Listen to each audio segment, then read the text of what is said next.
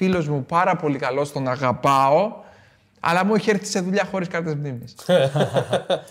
Εντάξει, αυτό είναι, Ε. αυτό είναι πραγματικά και κομμάτι επαγγελματισμού. είναι κομμάτι επαγγελματισμού. Γελάω γιατί το έκανα. το έχεις κάνει, το έχεις κάνει.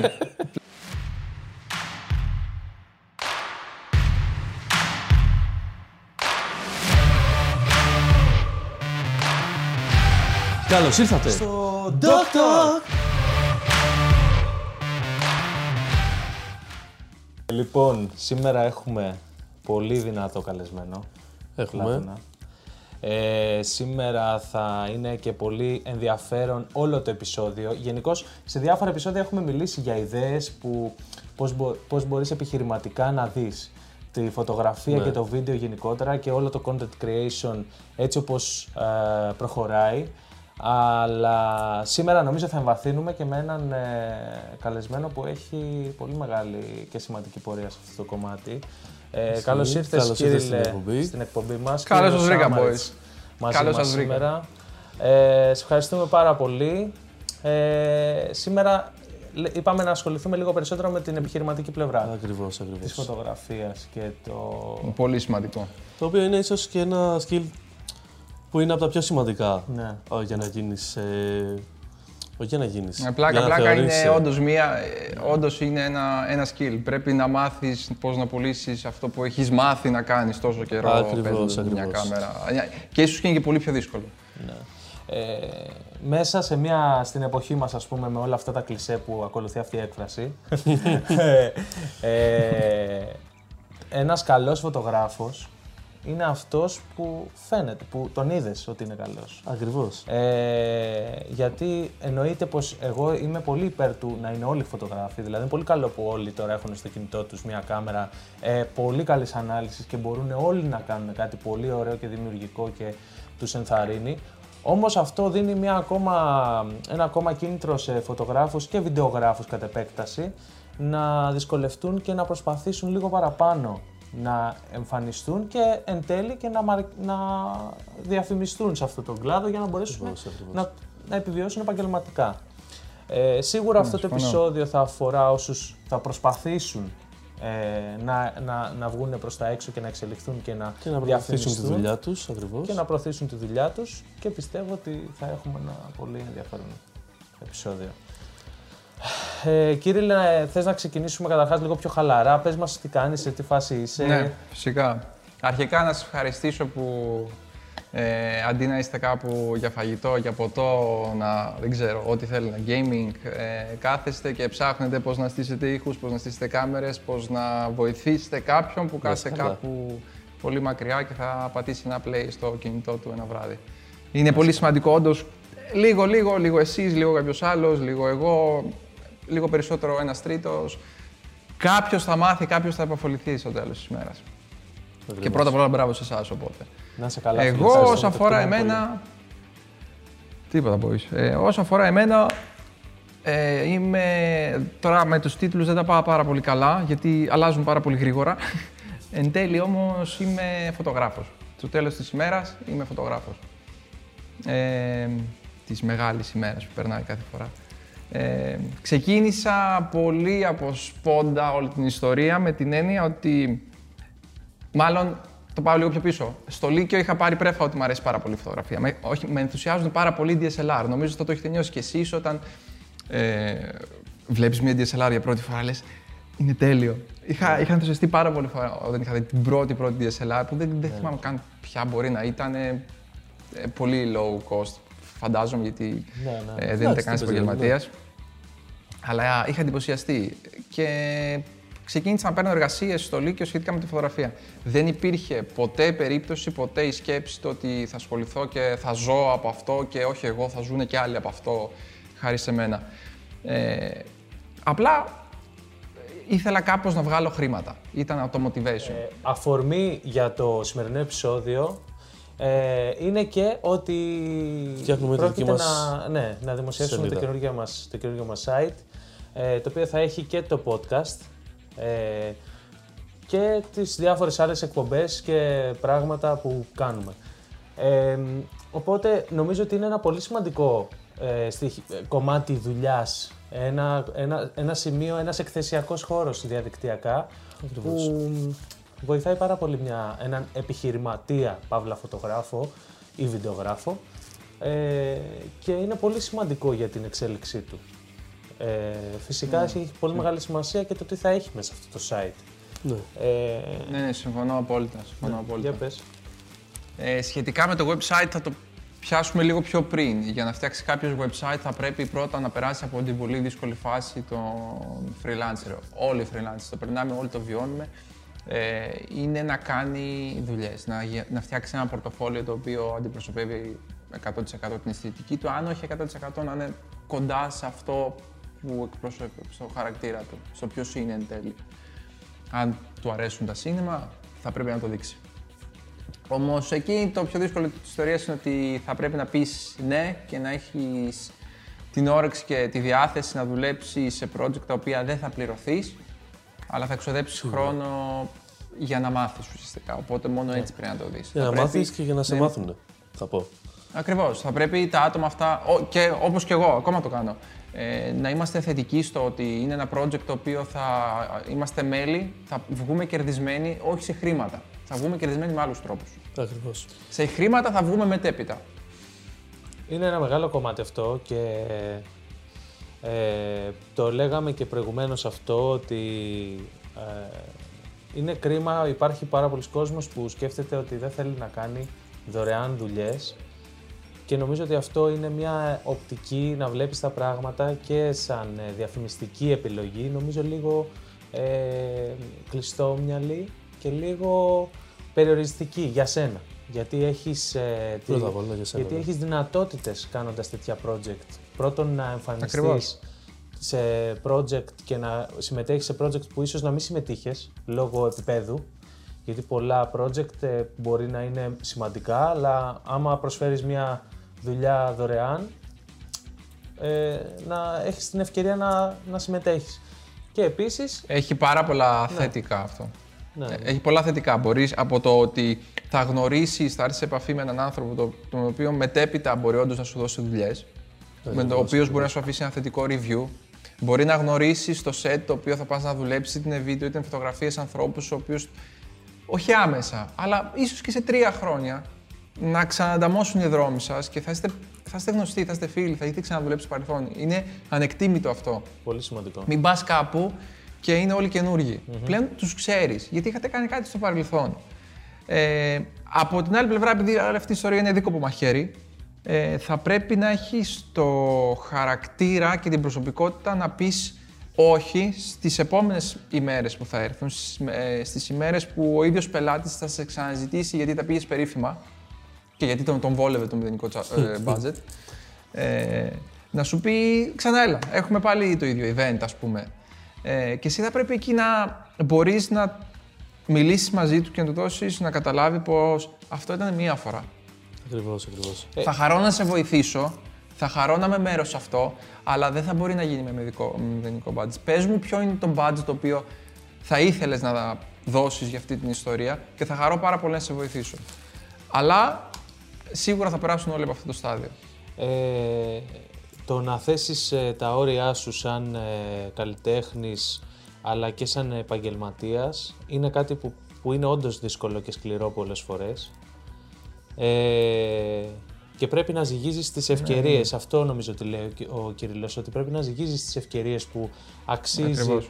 κάποιος να ε, σου προσφέρει μια δουλειά και να δεχτείς να είναι δωρεάν Ναι. και να μην φτάνεις σε σημείο να, φ- να, να σε εκμεταλλεύεται κάποιος γι' αυτό. Γιατί όλα τα project, όσο ωραία και να φαίνονται, αν κάποιος συνεχίζει μια, μ, ε, πώς το λένε, μια συμπεριφορά που εκμεταλλευόμενος αυτή τη διάθεσή σου εσύ να Ναι, ναι, ναι. προωθηθείς, προφανώς Δεν φτάνεις... τον θες, δεν τον ναι, χρειάζεσαι. ναι, ακριβώς. Και αναφερόμαστε στα άτομα τα οποία κατά πάσα πιθανότητα για να ακούνε αυτό το podcast σημαίνει ότι τη φωτογραφία ή το βίντεο ή το content creation, το οποιοδήποτε, είναι, μπορεί να είναι γραφιστικό κομμάτι.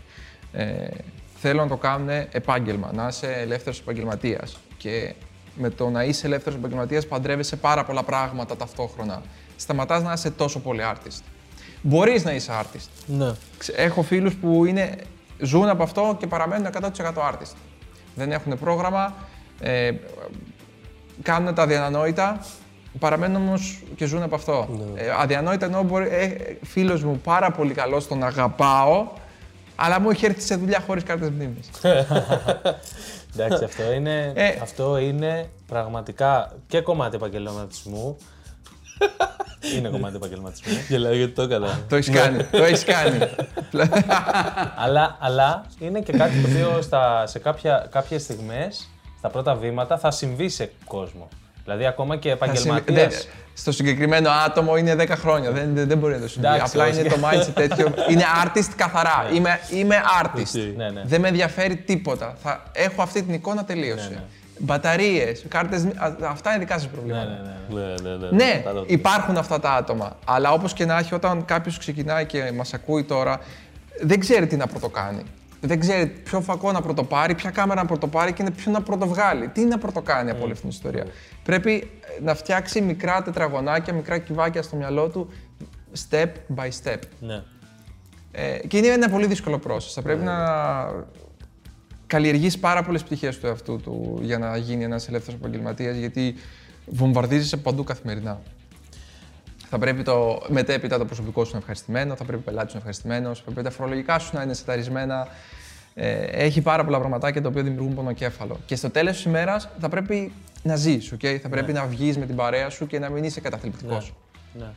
Ε, πάμε όμως λίγο πίσω στο, στην ιστοσελίδα έτσι να κάνουμε να το κλείσουμε αυτό το θέμα γιατί όλο αυτό το κομμάτι του επαγγελματισμού θα πρέπει νομίζω μια ιστοσελίδα να το αντανακλά. Ε, και θα πρέπει στο τέλος της ημέρας και η ιστοσελίδα να είναι ο... Πω, πω, Μου ήρθε η λέξη αρρωγός, έτσι να... Αλλά λέω, χαλάρωσε ρε φίλε. Της πορείας, ναι, θα μπορούσε να ναι, ταιριάξει. Θα, ε, πώς το λένε, θα έπρεπε να είναι τέλος πάντων ο κράχτης, ας το πούμε πιο χαλαρά, ο κράχτης της δουλειάς σου. Δηλαδή, ε, πώς, να διαλέξου, πώς να διαλέξει κάποιος που φτιάχνει ένα, μια ιστοσελίδα και ίσως έχει, δεν, έ- δεν έχει πολλά project, έχει κάνει κάποια δωρεάν, έχει κάνει κάποια πρώτα βήματα, πώς να, δι- με ποια κριτήρια να διαλέξει ε, τι να χρησιμοποιήσει στην ιστοσελίδα του Και τι όχι κυρίως. και τι όχι. Γιατί είναι πολύ σημαντικό να είναι Πρώτα απ' αυστηρός. όλα, ας ξεκαθαρίσουμε το ότι πρέπει να έχει ιστοσελίδα. Καλά. ναι. Θα πρέπει να έχει. Θα πρέπει να υπάρχει παρουσία του ως domain, ως το όνομά του ως domain, για να μπορεί να βοηθηθεί όλη η ιστορία, τα, τα Instagram, τα, το YouTube, το οτιδήποτε ασχολείται, να υπάρχει ένα, μια ιστοσελίδα. Η ιστοσελίδα αυτή ως κριτήριο θα πρέπει να έχει το ότι το 60% των χρηστών είναι στα κινητά τους. Οπότε το website που θα φτιάξει να είναι απόλυτα mobile friendly. Πολύ σημαντικό. Ε, Πολύ και ας σημαντικό. έχει και τρεις δουλειές. Αν δεν έχει δουλειές, ας κάτσει να κάνει αρθογραφία. Πιθανόν μία ιδέα. Αν δεν έχει δουλειές, ας ψάξει τον οικογενειακό του, φιλικό του στενό κύκλο εν τέλει και να βρει ανθρώπους που θα ήθελαν ε, κάτι από αυτόν. Το πορτοφόλιο του εν τέλει θα το χτίσει. Το site του πρέπει να είναι καθαρό, να είναι φτιαγμένο έτσι ώστε ε, τα keywords όλα να αντανακλούν τον άνθρωπο αυτόν, αργά ή γρήγορα θα του φανούν χρήσιμα. Ε, οργανικά είναι ανεκτήμητο να εμφανίζεσαι πρώτος. Αυτό θέλει δουλειά. Δεν χρειάζεται να προλάβουν κάποιο επαγγελματία, χρειάζεται όμως μόνοι τους να διαβάσουν 10 άρθρα, να δουν 10 βίντεο στο YouTube. Τα- Υπάρχουν τα πάντα. Απλά να κάτσουν να ασχοληθούν μόνοι τους. Αυτή είναι άλλη μια πτυχή του ελεύθερου επαγγελματία. Θα πρέπει να κάνεις και αυτό. Είναι, ναι. Δεν θα σε νοιάζει τη, διά, τη διάφραγμα, θα σε νοιάζει όμως ποιο, ποιο keyword θα βάλεις στο website σου. Το website πρέπει να είναι πολύ απλό, πολύ καθαρό και κατά τη γνώμη μου, ως τελική συμβουλή, να είναι μορφής scroll down. Έχουμε μάθει να τα κάνουμε όλα scroll down, το οτιδήποτε. Ωραίο πρότυπο. αυτό. Εμείς μπορεί να είμαστε λίγο ok. Οι γενιές όμως των 25 και κάτω, 24 και κάτω, που είναι οι μελλοντικοί του πελάτες σε μια τετραετία, ε, ξέρουν μόνο scroll down, δεν ξέρουν τίποτα άλλο. Αν φτιάξεις κάποιο site, να το κάνεις scroll down όλο. Όλη η πληροφορία σε μια αρχική, όλο scroll down. Δε, πέντε κατηγορίες, τέσσερις, δέκα βασικά πράγματα. Max. Πολύ ωραίο πρότυπο αυτό. Ισχύει, ισχύει, Έχετε φίλε. στο νου σας να, έχει, να έχετε μια ε, ξεκάθαρη σελίδα, πρώτη βασική σελίδα, όλη τη βασική πληροφορία που χρειάζεται να έχετε ε, και να είναι scroll down το site και mobile friendly. Αυτά είναι, αυτά είναι κάποια, Ακριβώς, κάποιοι ακριβώς. υπότιτλοι, οι οποίοι νομίζω είναι πολύ ωραία, ε, πολύ ωραία tips. Tips. Και προφανώς έχουν από πίσω και κομμάτι ψυχολογίας. Δηλαδή, ο, όντως οι πλατφόρμες με scroll down είναι κυρίαρχες αυτή τη στιγμή.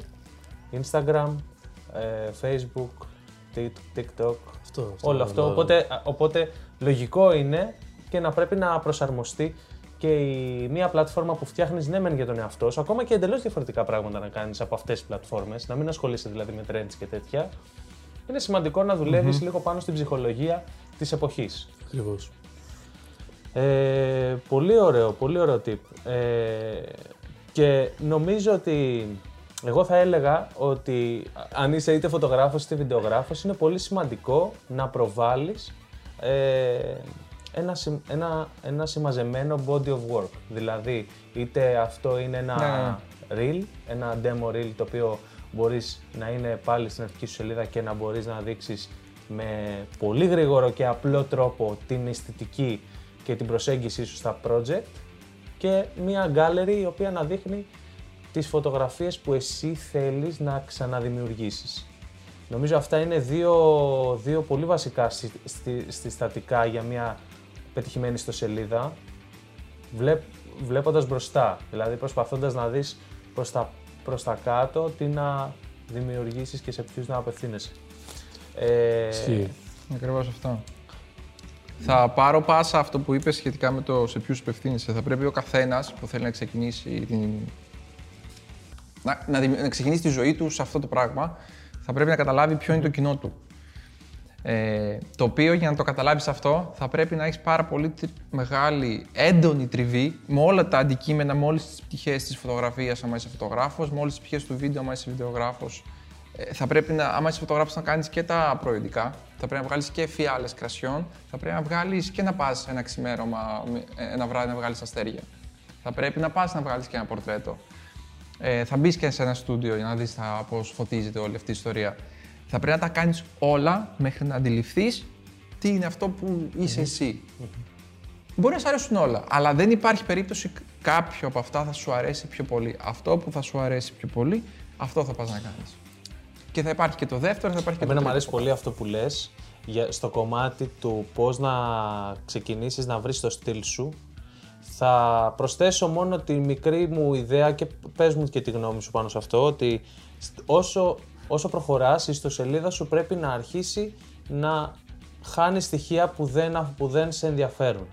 Δηλαδή μπορεί να έχεις διαλέξει, να έχεις προσπαθήσει να κάνεις μια στοντιακή φωτογραφία ή μια καταλογιστική φωτογραφία για φιάλες που λες ή, για, ή ας πούμε να έχεις κάνει event αλλά αν σ- σε κερδίσει για παράδειγμα το product και θες να δείχνεις περισσότερο μπουκάλια, νομίζω ότι είναι πιο καλή ιδέα να, το, μια ιστοσελίδα να έχει την προσέγγιση προς τα εκεί. Να δείξεις, ναι. Ακριβώς αυτό. Πρέπει να ανακαλύψεις τι είναι αυτό που σου ταιριάζει, τι σου αρέσει πιο πολύ να κάνεις. Έχει σημασία το σου αρέσει πιο πολύ να κάνεις. Γιατί είναι μια δουλειά την οποία θα πρέπει να πεταχτεί το βράδυ, γιατί Ναι, έχει ναι. μια ιδέα. Να τη σημειώσεις, την ηχογραφήσει και να πας το πρωί να την κάνεις. Θα πρέπει να σου αρέσει. Αν δεν σου αρέσει, δεν μπορείς να το κάνεις. Δεν είναι ένα επάγγελμα το οποίο θα πεις από okay, θα πάω απλά στο γραφείο, θα κάνω τα 20 πράγματα που έχω να κάνω και θα πάω μετά να ζήσω τη ζωή μου. Είναι η Ακριβώς, ζωή ακριβώς. σου τη μέρα που θα πας για φαγητό με τους κολλητούς και θα πίνετε και θα τρώτε, θα δεις ένα φως, έναν φωτισμό, έναν σερβιτόρο να περνάει και θα πεις «Α, ωραία, ωραία εικόνα». Θα πρέπει να το κάνεις, ζω- σ- να είναι η ζωή σου, δεν γίνεται διαφορετικά. Αν θες να πετύχεις με κατά κάποιο τρόπο, να πετύχεις αυτό μεταφράζεται σε χρήματα, αν θες να πετύχεις σε publicity, να σε ξέρει ο κόσμος, όπως θες να πετύχεις, θα πρέπει να βρεις το κομμάτι που σου αρέσει πάρα πολύ να το κάνεις, που θα το κάνεις ακόμα και αν σου δώσουν αύριο, σου κάνουν ένα transfer 500 εκατομμύρια. Ακόμα και τότε θα συνεχίσεις να κάνεις εκείνο το πράγμα. Πρέπει να το βρεις, αλλά ε, θα παιδευτείς, είναι σίγουρο. Ε, προφανώς εντωμεταξύ να πούμε και στον αντίλογο, τον αντίποδο ας πούμε, ότι, από αυτό που λέμε, ότι το να, κερ- το να διαλέξεις κάποια πράγματα να δείχνεις στο site σου είναι πάλι κομμάτι business. Ε, δεν σημαίνει ότι μπορεί να μην κάνεις μια άλλου είδους φωτογράφηση για, σε κάποια άλλη στιγμή. Εμείς, ας πούμε, πάρα πολλές φορές έχει τύχει να κάνουμε, ας πούμε, ε, product photography, ενώ δεν κάνουμε καθόλου product photography. Ε, να είμαστε, μα- και για λόγους ε, επιχείρησης και βιοπορισμού. Είναι απολύτως κατανοητό. Δηλαδή δεν χρειάζεται να βάλεις κόκκινες γραμμές πουθενά. Εκτός αν θέλεις. Έτσι, α, και πάλι. Αυτό. Ε, Και να θέλεις, πιστεύω ότι θα, θα αλλάξουν χρώμα μόνες τους αυτές οι γραμμές, γιατί θα έρθει το σημείο Ναι. που θα πρέπει να ζήσεις και θα πρέπει Αλλά- να έξοδα. Οπότε θα πεις, οκ, θα Ναι. κάνω ένα πάσο. Αλλά νομίζω ότι, α, ότι μια έξυπνη ιδέα είναι να βάλεις την ιστοσελίδα σου και την έκθεσή σου, να, την, να τη μεταχειρίζεσαι σαν έκθεση, σαν ε, κάτι το οποίο ε, σε, και σε εκ- εκθέτει, αλλά και κάτι σαν ένα body of work που λέγαμε. Αλλά να την μεταχειριστείς με τέτοιο τρόπο έτσι ώστε να έχει τα project που θέλεις να προσεγγίσεις. Και έρχομαι κάπου εδώ να ασχοληθώ με αυτό γιατί είναι πολύ σημαντικό, πολύ σημαντική ερώτηση. Πώς να προσεγγίσεις; Γιατί πολλές φορές δεν φτάνει μόνο η ιστοσελίδα σου να έχει 10 ωραίες φωτογραφίες από μπουκάλια και εσύ να θες να δουλέψεις ας πούμε με το Valentine's και να έχεις τραβήξει ξέρω εγώ 10 μπουκάλια αλλά να μην έρχεται ποτέ η Valentine's, να μην έρχεται ποτέ μια μικρότερη, μια... Και να έχεις ε, τραβήξει, μπορεί να έρθει και πάλι θα πρέπει να ξέρεις πώς να την προσεγγίσεις. Ακριβώς, Πώς θα μιλήσεις και όλα αυτά. Ακριβώς. Ναι, ακριβώς αυτό, ακριβώς αυτό. Το website θεωρώ ότι απ- είναι απλά η βιτρίνα όλης της ιστορίας. Ε, Βιτρίνα καθαρά με την έννοια της λέξης, ότι θα πρέπει να πέσουν, να περάσουν από μπροστά της ώστε να τη δουν και να την κρίνουν. Δεν είναι σίγουρο ότι θα τη δουν. Θα πρέπει οι συγκυρίες να είναι τέτοιες που να τους πεταχτεί το link και να το δουν. Α, αυτές οι συγκυρίες μπορούμε να τις ζήσουμε μια άλλη φορά. Λέγονται χορηγούμενες, λέγονται reference, χιλιαδδύο. Αλλά για να βρεθείς μπροστά από τη βιτρίνα, να βρεθεί αυτή μπροσ... κάποιος μπροστά στη βιτρίνα και να σε προσλάβει, ε, είναι άλλη ιστορία. Ε, το PR όλο του professional photographer, professional filmmaker είναι πολύ δύσκολο. Θα πρέπει να πείσεις τους απέναντί σου ότι αυτό που κάνεις δεν μπορεί να το κάνει κάποιος άλλος. Ταυτόχρονα όμως του το παρέχει σε πολύ καλή τιμή θα πρέπει να το καταλάβει. Για να το καταλάβει αυτό θέλει χρόνο, δεν μπορείς να το κάνεις άμεσα. Πρέπει, πρέπει να περάσει ε, πολύς καιρός στον οποίο θα έχεις ε, χτίσει το χαρακτήρα που θέλει για αυτή την ιστορία. Ε, θα το ξέρετε κι εσείς ότι θα έρθει κάποιο ραντεβού με το οποίο θα κουβεντιάσετε, θα πούνε ναι, μας αρέσει πάρα πολύ η δουλειά σου, αλλά θα το σκεφτούμε. Ε, μόλις ακούσει το θα το σκεφτούμε, κατά 90% είναι όχι. Εκεί θα πρέπει να μάθεις τρόπους να τους διαχειριστείς. Ε, υπάρχουν άπειρα βιβλία, άπειρα podcast για να ακούσεις λίγο την ψυχολογία της πώληση. Γίνεσαι ένας πολιτής. Πάλι ξαναγυρνάμε σε αυτό που λέγαμε πίσω, ότι είσαι ελεύθερος επαγγελματής σε πάρα πολλά πράγματα ταυτόχρονα. Εκείνη την ώρα που γίνεσαι καθαρόαιμος πολιτής, ένα καθαρόαιμο pitbull που θα πάει να βρει τον πελάτη και να τον κλείσει, θα πρέπει να αντιληφθείς το ότι τι θα πρέπει να πω στον άνθρωπο που μου λέει θα το σκεφτούμε. Ένα από τα πράγματα που πιθανόν κάνω εγώ όταν μου λέει κάποιος πελάτης: Οκ, κύριε, θα το σκεφτούμε, μας αρέσει η δουλειά, αλλά θα το σκεφτούμε, είναι να τους ρωτήσω ευθέως. Θα το σκεφτείτε, σημαίνει ότι δεν σας αρέσει η δουλειά μου; Κατά πάσα πιθανότητα θα μου πούνε ότι μας αρέσει η δουλειά σου. Τότε φαντάζομαι και υποθέτω ότι το πρόβλημα είναι τα χρήματα. Πείτε μου ποια χρήματα θέλετε, για να δω αν μπορώ εγώ. Τους στριμώχνει τόσο πολύ Οκ. που αναγκάζω και το κάνουν. Και σου λένε: Εμείς έχουμε 5.000 budget. Και σκέφτεσαι εσύ τότε, θα το κάνω με 5. Δεν θα το κάνω. Ε, λυπάμαι πάρα πολύ. Θα ήθελα πάρα πολύ να σας βοηθήσω. Μπορώ να σας Ακριβώς, προτείνω αυτόν τον ναι. συνεργάτη μου. Είναι εξαιρετικός. Και θα σας το κάνει σε αυτό το budget. Θα πρέπει να βρεις τρόπους, να μάθεις τρόπους πώς να διαχειριστείς τον απέναντί σου, ο οποίος δεν ξέρει τι θέλει. Αλλά ξέρει ότι δεν έχει τα λεφτά να σε πληρώσει. Αυτό Ένα το ξέρει. γαμάτο content θα ήταν ε, να κάνουμε σενάριο. Όχι, θυμά- σαν το... Δεν ξέρω αν έχεις τσεκάρει καθόλου Future, μια, ένα, Α, ναι, ένα, κατάλαβα τι λες. ένα YouTube κανάλι που γράφεται Future ανορθόγραφα, Future. Που είναι για marketing. Είναι για marketing και τέτοια. Είναι πάρα πολύ ωραίο. Και κάνουν Δεν το έχω πετύχει; Ε, Νομίζω πώς ότι το είναι λένε; και λίγο. Ναι, αλλά είναι Πελάτης, States. πολιτής. Αλλά, είναι- αλλά μιλάνε με επιχειρήματα. Δηλαδή και όποιος κερδίσει. Μπορεί κάποιες φορές να κερδίζει ο πελάτης, μπορεί κάποιες φορές να κερδίζει ο πολιτής. Αλλά μπορεί να είναι τύπου. Ωραίο, ναι. Ε, μπορεί να Ωραίο. είναι τύπου, ξέρω εγώ, να λέμε. Θα, θα, θα βάλουμε ένα coordinator και θα λέει. Έχουμε.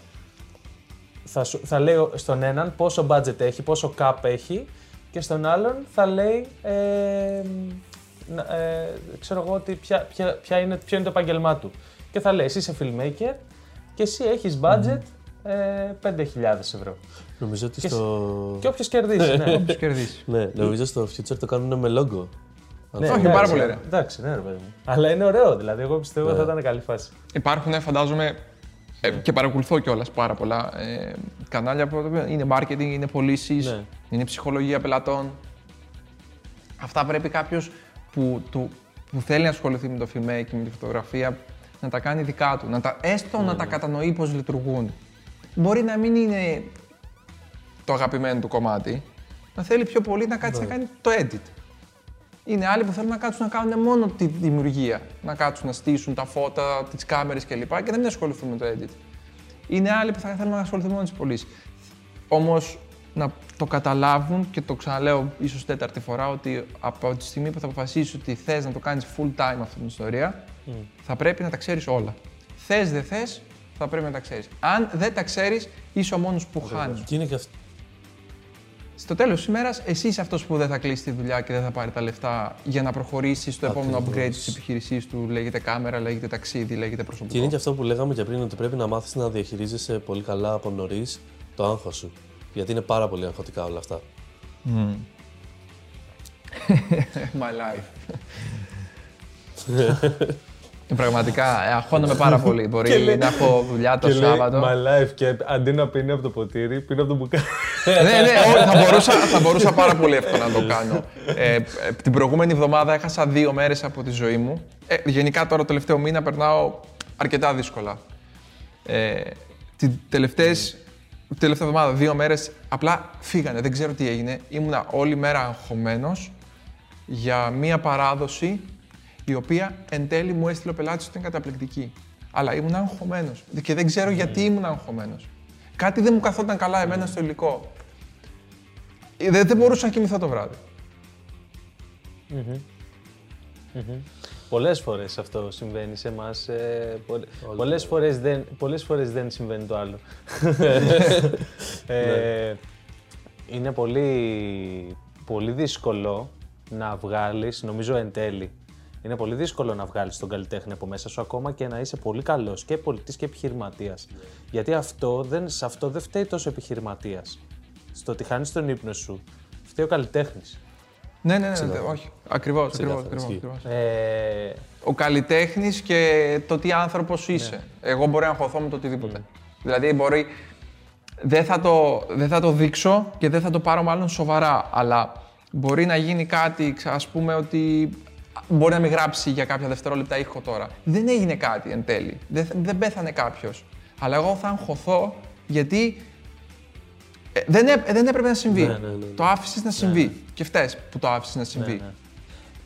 Αυτό είναι καθαρά στον άνθρωπο. Ο άλλος μπορεί να μην το έχει. ε, Και είναι ευτυχισμένος και τον ζηλεύω. Ωστόσο, να πω το εξής, γιατί έπρεπε να ήσουν λίγο πριν ξεκινήσουμε το podcast να δεις τι παίζονταν εδώ πέρα γενικά. Αλλά ε, να πω το εξής, ότι στο πρώτο μας επεισόδιο εμείς κάναμε μια, το πρώτο επεισόδιο του podcast ήταν ακριβώς αυτό το θέμα που λες και με πάρα πολύ κόμπλεξ βάλουμε, δηλαδή με πάρα πολύ προβληματισμό ε, και δυσκολία δημιουργήσαμε αυτή την εκπομπή.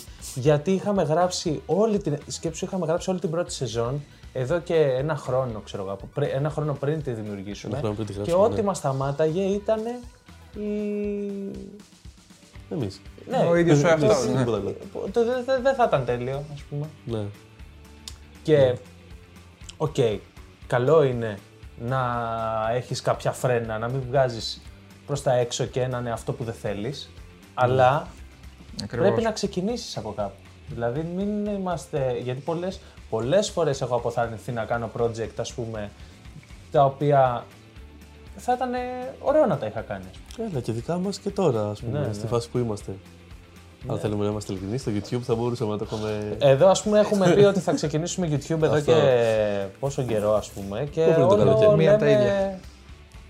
Λέμε α, Μία από τα ναι, ίδια. μη- να έχουμε αυτό ή τώρα ας πούμε μετακομίζω μην ξεκινήσουμε και είναι δύο βίντεο στο σπίτι και μετά και έχουμε πετάξει δύο βίντεο τώρα ας πούμε. Δηλαδή έχουμε κάνει... Μία, μία από τα ίδια.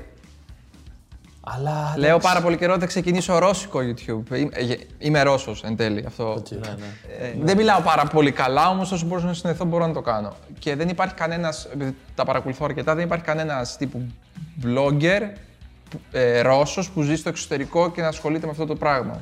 Οπότε θα ήταν καλό deal. Αλλά έχω ένα εξάμεινο και το λέω. Ναι, ναι. Είναι δύσκολη η απόφαση. Ε, αυτό είναι άλλο tip που θα μπορούσε να βοηθήσει κάποιος ότι πήγαινε κάτω. Α μην βγει. Ακριβώς, ακριβώς. Κάτω όμως. Ακριβώς αυτό λέγαμε και στο πρώτο επεισόδιο που έλεγε πριν ο Γιάννης. Ναι, ναι. Ε, νομίζω ότι νομίζω ότι είναι ένα επεισόδιο που ε, θα μπορούσε να θα μπορούσε να βοηθήσει πάρα πολύ κόσμο αυτό που κάναμε. Ε, νομίζω ότι έχει πάρα πολύ ακόμα υλικό για να συζητήσουμε. Ε, Τρομερά πολύ. για τον εξοπλισμό, για το πώς να προσεγγίσεις πελάτες, κινήσεις, διαφημίσεις, αυτό που έλεγε ο Κύριλλος, δηλαδή στοχευμένες διαφημίσεις κτλ. Νομίζω όμως ότι είναι μια πάρα πολύ ωραία αρχή για ένα θέμα τέτοιο. Ε, εγώ θα ήθελα, αν θες να μας πεις δύο, ε, ξέρω εγώ, τα δύο tips που θα έλεγες σε κάποιον ξένο. Βάση, έρχο- έρχεται κάποιος τρελαμένος τελείως, σου λέει θέλω να γίνω φωτογράφος, τι να κάνω και να του Από πεις το μηδέν. χαλάρωσε και κάνε αυτό και αυτό και τα Και- υπόλοιπα θα κυλήσουν. Τι θα ήταν τα δύο tips, ας πούμε, Ωραία, που θα λέγεις ωραία, κάποιον; ωραία ερώτηση. Ε, το πρώτο στάνταρ θα ήταν τι πρέπει να καλυφθεί αυτή η ιστορία. Είναι, άμα είναι φωτογράφος ο άνθρωπος και αναφέρεται τη φωτογραφία, είναι βγάζε, κάθε μέρα βγάζεις φωτογραφίες. Κάθε μέρα. Κάθε μέρα. Μην αφήσει ούτε Πράξεις. μία μέρα που να μην πας να βγάλεις μία κάτι. Στον κήπο, τα λουλούδια, δεν έχει καμία σημασία. Κάθε μέρα όμως, άμα το κάνεις αυτό για τρία χρόνια, θα με ευχαριστείς. Κάθε μέρα. Το δεύτερο tip που είναι, που μάλλον θα το βάλω στο να κάνει την ιστορία βιώσιμη, είναι το πολύ μεγάλο κεφάλαιο του να μην ζητήσεις λιγότερα χρήματα από αυτά που στην ουσία αξίζεις. Ε, είναι πολύ σύνηθες να μην ξέρουμε να κοστολογήσουμε μία δουλειά, να μην ξέρουμε πόσο κάνει και πάρα πολύ συχνά να λέμε εντάξει, δεν πειράζει, οκ, ας είναι τόσα. Ε, να μάθει, να βρει τον τρόπο, να πάρει τα λεφτά τα οποία αξίζει, τα οποία θα του δώσουν την άνεση να χαλαρώσει για να σκεφτεί κάτι καινούριο να κάνει, να δημιουργήσει πολύ πιο άνετα το project το οποίο έχει αναλάβει, να το δουλέψει πάρα πολύ πιο άνετα, χωρίς να πιεστεί, χωρίς να νιώσει ο ίδιος ότι τον κοροϊδεύουν. Έχει αναλάβει μία δουλειά, θα πάρει τα χ χρήματα, αυτά τα χρήματα όμως θα νιώθει ωραία που θα τα πάρει και θα ανυπομονεί να την ξαναδουλέψει τη δουλειά, να την τελοποιήσει, να την παραδώσει. Να μην είναι το project το οποίο, ναι, θα το πληρωθώ, αλλά εντάξει, δεν θα κόψω και το λαιμό μου. Αυτό θα συμβεί Ακριβώς. Είναι σίγουρο θα συμβεί γιατί μπορεί να πει κάποιος άλλος: OK, είναι low budget. Ε, να μάθει από νωρίς να κοστολογεί όσο το αξίζει. Θα πει κάποιος πόσο είναι αυτό. Είναι ένα μάλλον sequel από ε, podcast για να πει κάποιος ότι πόσα είναι, Είναι αυτά. ρευστό, είναι ρευστό θέμα, Ένα, εντάξει. πολ- Είναι και ένα πολύ levels. μικρό tip. Ναι, ακριβώς είναι τα levels, είναι, έχει πάρα πολλούς παραμέτρους. Αλλά ένα μικρό tip σχετικά με το πώς να κοστολογήσει κάποιος πολύ σύντομα. Ε, ίσως και αυθαίρετα θα έλεγα. Είναι πως να υπολογίσει ε, το βασικό μισθό του, της εκάστοτε χώρας που ζει. Αν στην Ελλάδα ο βασικός είναι ε, 5,80 πόσο είναι, ε, πόσο κάνει το ρομίστιο. Από τη στιγμή που έχεις αποφασίσει ότι θα είσαι freelancer, ότι αυτό το πράγμα θα είναι η ζωή σου, θα, πας, θα πάρεις το ρομίστιο και θα το κάνεις επί 5 τουλάχιστον. Το ρομίστιό σου δεν είναι όμως η καλή αρχή. Είναι μια αρχή, αλλά δεν είναι το πιο σωστό σημείο. Γιατί εν τέλει δεν θα αμείβεσαι με τις ώρες. Μπορεί να δουλέψεις 30 λεπτά, γιατί σου πήρε, σου πήρε 9,5 χρόνια να μάθεις να το κάνεις σε 30 λεπτά. Μπράβο. Αλλά για αρχή, για αρχή θα πρέπει να ξεκινήσεις με το ρομίστιο. Πόσο Το είναι; είχα οπ- Είναι την- 4,80. Επί 5. Επί 5, γιατί θα κάτσω να επενδύσω 40.000 ευρώ για να πάρω το, την εικόνα που πρέπει. Θα κάτσω να τα μάθω, να τα χρησιμοποιώ. Ε, και δεν ξέρω αν σε 6 μήνες θα έχω δουλειά. Είναι at least απι- επί 5. Ε, πολύ σημαντικό αυτό που λέει ο Κυρίλλος. Ε, εγώ είχα οπλίσει, έτσι όπως, μου το, έτσι όπως το έχει ξεκινήσει για ορομίστια και τέτοια, λέω τι λέει; ήμουν έτοιμο, ήμουν έτοιμος να Ναι, του ναι. πω τι ορομίστια, τι λες; Αλλά λέει επί πέντε. Ακριβώς και- αυτό. Ακριβώς. Βλέπει, όπως αντέδρασες και εσύ, δηλαδή όταν και εγώ το βλέπω ότι ε, κάποιος μπορεί να μου πει θέλω να κάνεις αυτή τη δουλειά με 200 ευρώ. Ναι, ναι. Για κάποιον τα 200 ευρώ μπορεί να βγαίνουν με το ότι θα ξοδέψει 5 μέρες στο να δουλεύει 8 ώρο. Ναι. Και να πει εντάξει, δεν είναι και άσχημα για να κάτσεις να κάνεις 3 ώρες μια φωτογράφηση, αλλά δεν είναι Κάτσε αυτό. καλιά. είναι ότι σε 10 χρόνια θα πρέπει να, να, έχεις, να έχεις αναπτυχθεί, να έχεις μια πρόοδο. Δεν, αυτό δεν θα γίνει με 200. Ναι, ναι. Σίγουρα. Και, θα, και σίγουρα πρέπει να είσαι το, το, το μέρος της ευθύνης που ζητάς εσύ ε, 5 και 10 και, 10 και 15.000 ευρώ για μια δουλειά, θα πρέπει να είσαι εσύ απέναντι και να μπορείς να πατήσεις τα πόδια σου και να πεις ναι, ότι μπορώ να το κάνω, ταξίζω. Έτσι. Γι' αυτό όμως θα φας το ξύλο της ιστορίας. Εκεί θα περάσεις τα, τις 105 ώρες την εβδομάδα για να πεις ότι ναι, εγώ θα ζητήσω 15, αλλά μπορώ να τα κάνω. Γιατί δεν μπορεί κάποιος άλλος να κάνει. Και θα είμαι την ώρα που θα μου στείλεις email, θα σου απαντήσω στο 1 τέταρτο. Θα μου ζητήσει κάτι, μια διόρθωση, θα την κάνω σε δύο ώρες. Ε, Έχει πολλά Άλλο πράγματα να φανταστικό συζητήσουμε. γι' κεφάλαιο αυτό. αυτό. Το, το customer service είναι επίσης ένα podcast. Τεράστιο. Έχουμε Σε- πραγματικά, σε βλέπω- μπορούμε σε ένα βλέπω να sequel. φεύγεις και θα κάνω podcast με τον κύριο. Όχι, εντάξει. Όχι, θέλουμε τον ήχο, παιδιά, τον ήχο. Ναι, Θέλουμε τον Νίκο, λέει. Δεν ξέρω αν θα τον πάρουμε εν τέλει, αλλά τουλάχιστον έχουμε δεν έχουμε ήχο. Επαγγελματίες σου λέει μετά. Ε, είχαμε μια πολύ ωραία κουβέντα. Ε, Κυρίλε, όπως και να έχει, νομίζω ότι έχουμε φανταστικό υλικό, όπως και αλήθεια, εντάξει, ναι. ήταν υψηλό αναμενόμενο. Ε, σε ευχαριστούμε πάρα πολύ. Ε, έχουμε πάρα πολλά ακόμα. Εγώ έχω πάρα πολλά ε, στο μυαλό μου να κάνουμε και να, και να δημιουργήσουμε παρέα. Ε, μακάρι boys, μακάρι boys. σίγουρα- Έχω πολλά που μου ζητήσανε στα story να μιλήσουμε. Αν να θέλεις δείξουμε αυτό κλπ. ήθελα να σου Είναι- πω. Αν θες, είναι αν θες να δεκάδες τα προσθέσουμε θέματα. κάτι, εγώ είμαι μέσα. Ε, Άμα θες δηλαδή να το κάνουμε και Q&A, να μας πεις ας πούμε, τις με ερωτήσεις. ρωτάει ένας για το πώς μένεις συγκεντρωμένος σε μία δουλειά για 12 ώρες. Ε, ε, είναι πολλές ερωτήσεις που μπορούμε να αναπτύξουμε. Ξέρω, Με ρωτάνε για το φωτισμό, με ρωτάνε για το. Ε, το πιο εύκολο μάλλον που θα το απαντήσουμε τώρα είναι ε, πώς να μην χάνεις την ανάλυση των φωτογραφιών σου όταν τις βάζεις στα social; Είναι ένα πονεμένο ε, story όταν βάζουμε μια φωτογραφία στο Instagram και λέμε «Ρε, τι ωραία που είναι και μόλις τη δούμε από κάποιο άλλο κινητό, τι είναι αυτό; ναι, ναι, ναι, ναι. Ναι. Ε, είναι, συμβαίνει συχνά. Εν τέλει, σε αυτό που έχω καταλήξει είναι ότι. Να την Ναι, πες απαντήσω πρώτα εγώ και ε, α, Δώσ' τελείως, το. τελείως Δώσ' το. ε, πώς τα λένε, όχι τεχνικά, για να την απαντήσεις σωστά. Λοιπόν, η Για, πε- δικιά μου- θα την απαντήσω σωστά, δεν νομίζω. Όχι, όχι. Η δικιά μου οπτική, όχι, γιατί εγώ δεν θα, στη- δεν θα την απαντήσω, θα την απαντήσω διπλωματικό, διπλωματικά. Η δικιά μου τεχνική είναι απλά ανέβασέ τη. και δεν έχει, δεν έχει σημασία ρε παιδιά τώρα για το Instagram. Εγώ, τ- ποια είναι η δικιά μου λογική; Οκ. Και όχι, Έχεις μόνο δίκιο, σαν, έχεις δίκιο, έχεις δίκιο. και όχι μόνο σαν φωτογράφος και σαν άνθρωπος. Δεν υπάρχει περίπτωση να δώσω αξία παραπάνω στο Instagram ή στην οποιαδήποτε πλατφόρμα από αυτή που το αξίζει. Γιατί Όχι, όχι, έχεις δίκιο, έχεις απόλυτο ξεκινάς και δίκιο. τρελαίνεσαι. Και δεν είναι καλό να τρελαίνεσαι με, τη, με αυτό το κομμάτι. Έχεις απόλυτο δίκιο και είναι ένα, απο- είναι ένα τμήμα της απάντησής μου σε αυτήν την ιστορία. Ότι δεν Ναι. έχει καμία σημασία. Ε, και το πιο, παλα- πιο απλό παράδειγμα είναι ότι πάμε και βάζουμε grain Ναι, ναι. στη φωτογραφία. Τραβάμε φωτογραφία και πάμε να την κάνουμε θορυβόδης. Ναι. Ε, είναι από μόνο του, χαλάει την ποιότητα, ας πούμε. Ε, δεν έχει σημασία εν τέλει. Ε, σημασία τι θα ανεβάσεις. Αυτό που θα ανεβάσεις να λέει κάτι. Να λέει κάτι για σένα, να λέει κάτι για τη φωτογραφία, για το βίντεο. Να είναι κάτι εν τέλει. Ναι, έχει Ε, μια αλλά στρατηγική. αν πάμε από την τεχνική Να το άποψη, απαντήσεις, το να το απαντήσεις. Instagram δεν είναι, ξεκάθαρε, δεν είναι ξεκάθαρα pixel. Εγώ βάζω 2048 τη μεγάλη πλευρά στις φωτογραφίες. Ίσως και λίγο παραπάνω.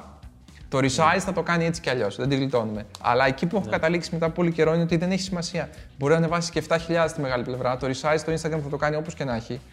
Το πώ θα το δει ο άλλος έχει να κάνει με το δίκτυο που έχει. Αν εγώ βάλω μια φωτογραφία και εσύ πιάνεις 3G, θα τη δεις πιξελαρισμένη. Το story μου θα το δει Έτσι κι αλλιώς. χάλια. Αν κάποιος πιάνει 4G, ε, θα το δει καλό.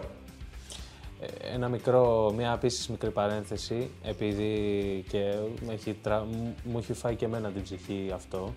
Ε, στο κομμάτι του βίντεο περισσότερο, ε, ε, στέκομαι πάλι στην πρώτη μου απάντηση. Παιδιά, ε, sorry, αλλά χεστήκατε. Έτσι.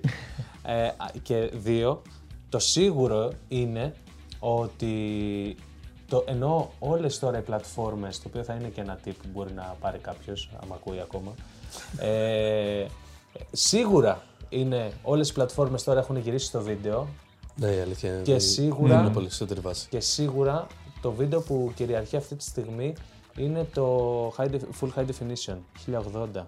Ε, 1920 προς 1080. Μην τρελαίνεστε με την ανάλυση, τόσο βάλτε.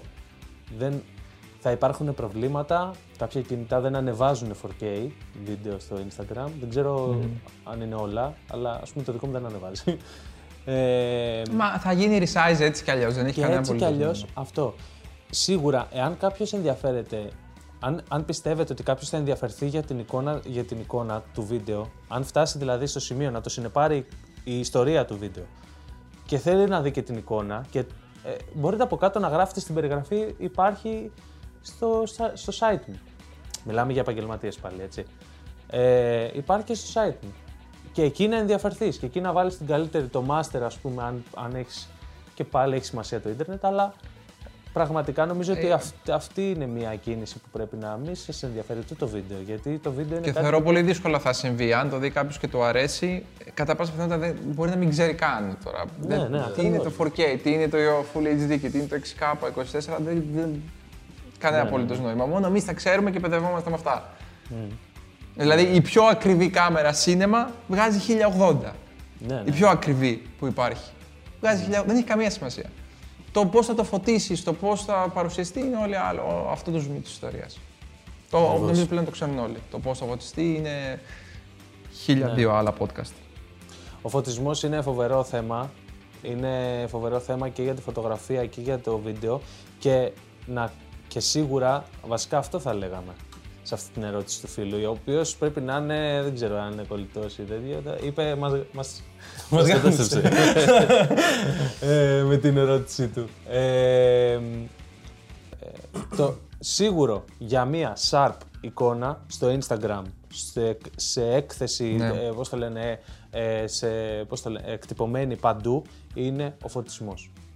Παλιά κάνανε ολόκληρες φωτογραφίες, billboards κτλ. με 4 MP. Μην τρελαινόμαστε με τα pixel. Εγώ νομίζω ότι αυτό εκεί καταλήγω. Ναι, τα megapixel δεν έχει. ίσα ίσα απλά σου γεμίζουν χώρο. Εν τέλει. Ακριβώς. Άλλη ερώτηση, πες καμία άλλη. Έλα, δώσε άλλη μία. Εγώ είχα δει μια πολύ ωραία που είναι βέβαια μεγάλο Ε, θέμα. Πες. Ε, που σε ρωτήσανε αν η φωτογραφία γενικότερα έχει μέλλον. Δεν ξέρω αν το είδες. Ναι, ναι, ναι, το, το είδα. Ήταν όντως ήταν, ήταν, όντα- ήταν ωραίο, όντως Αλλά νομίζω ότι πολύ είναι ωραία για ερώτηση. επεισόδιο από μόνο του. Ε, αυτό. και πιάνει λίγο πάσα με αυτό που είπες το ότι οι πλατφόρμες αναγκάζουν να προωθείς το βίντεο. Ε, δεν νομίζω ότι η φωτογραφία θα σβήσει ποτέ. Μπορεί να αλλάζουν οι ισορροπίες στα χρονικά διαστήματα του χρόνου. Μπορεί τα επόμενα δύο χρόνια το βίντεο να κυριαρχεί, στα επόμενα τέσσερα να- να μπει μπροστά ας πούμε το 360 ακόμα περισσότερο ή το virtual reality και η φωτογραφία να μείνει ακόμα πιο πίσω, αλλά δεν θα χαθεί ποτέ. Άμα είσαι σε αυτό το αντικείμενο καλός, σημαίνει ότι θα είσαι και στο βίντεο εν τέλει. Αν αναγκαστείς να αποχωρήσεις ελάχιστα από τη φωτογραφία, θα είσαι καλός και στο, τέτοιο, και στο βίντεο. Είναι το ίδιο πράγμα. Ε, η φωτογραφία δεν θα φύγει ποτέ. Θα, θα μείνει ως έχει. Θα έχει αξία ε, και είναι και πιο, πολύ πιο δύσκολο από το βίντεο. Για να κάνεις ένα καλό storytelling από μία φωτογραφία, έχεις ένα frame. Στο άλλο έχεις 24 τουλάχιστον. Ε, είναι πολύ πιο δύσκολο. Άμα κάνεις expertise απόλυτα τη φωτογραφία, όλα τα θα είναι πολύ πιο εύκολα για σένα. Σαν επαγγελματίας, ας πούμε. Και σαν χομπίστας επίσης. Ναι. Έβλεπα ένα, Όντως ήταν, ντοκιμαντέρ- ήταν ωραία ερώτηση αυτή.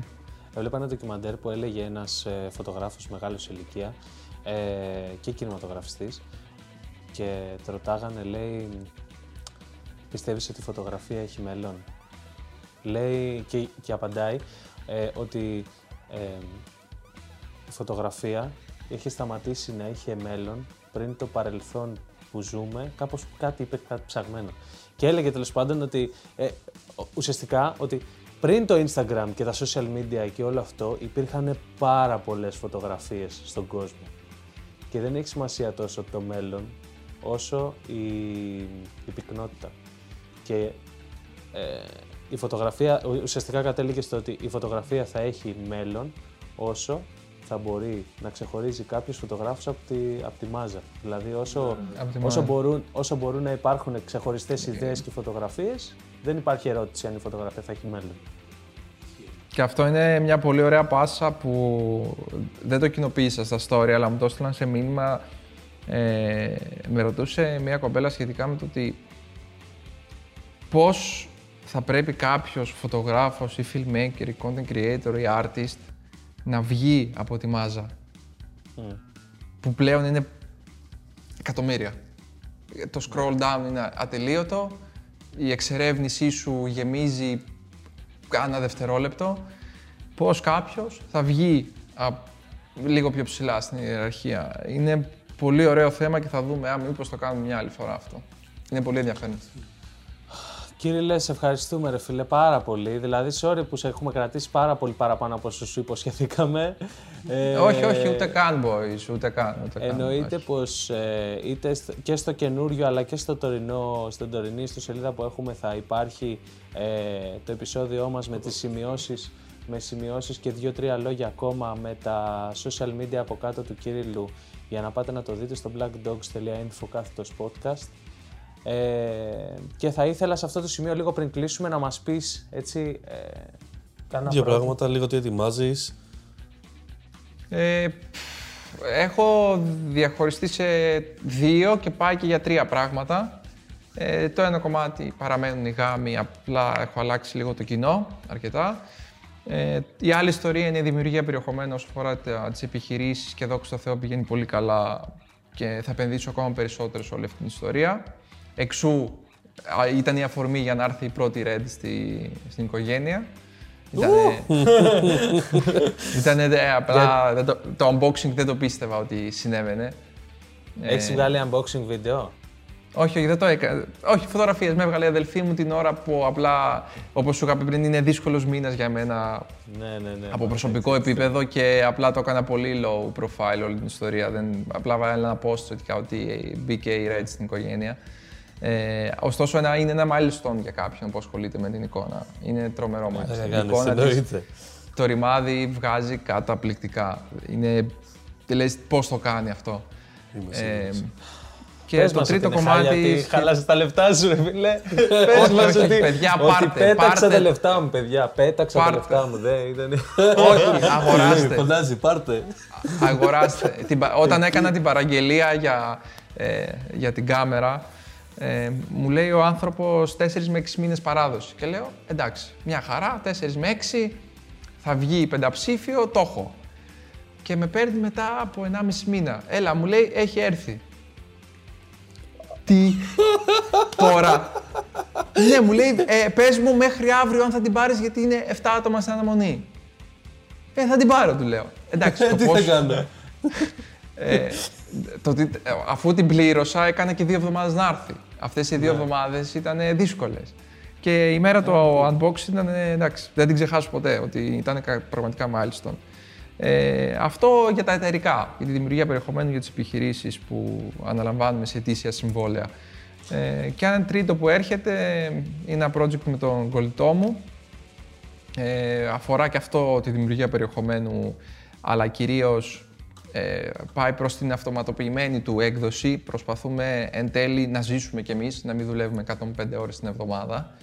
Ε, οπότε προσπαθούμε να βρούμε τρόπους με τους οποίους ε, θα δουλεύει χωρίς να είμαστε στις οθόνες.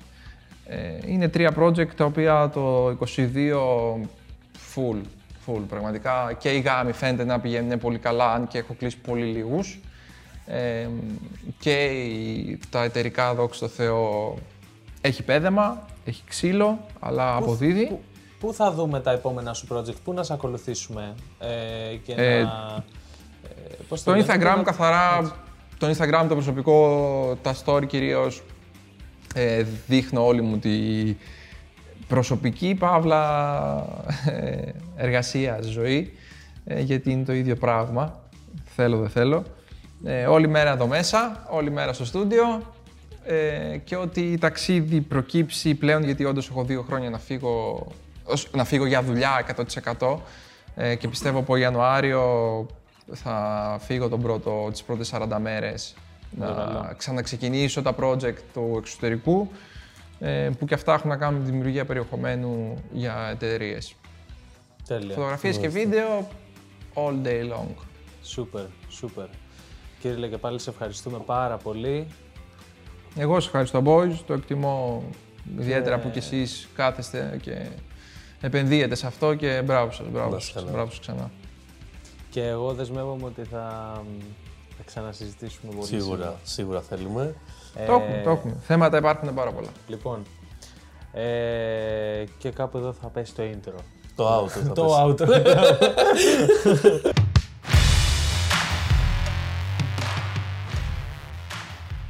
Το επεισόδιο που παρακολούθησες απευθύνεται αποκλειστικά και μόνο σε εσένα και απαγορεύεται ρητά να το μοιραστείς με οποιονδήποτε άλλο φίλο σου ή γνωστό σου στα μέσα κοινωνικής δικτύωσης. Το μήνυμα αυτό θα αυτοκαταστραφεί σε Τρία.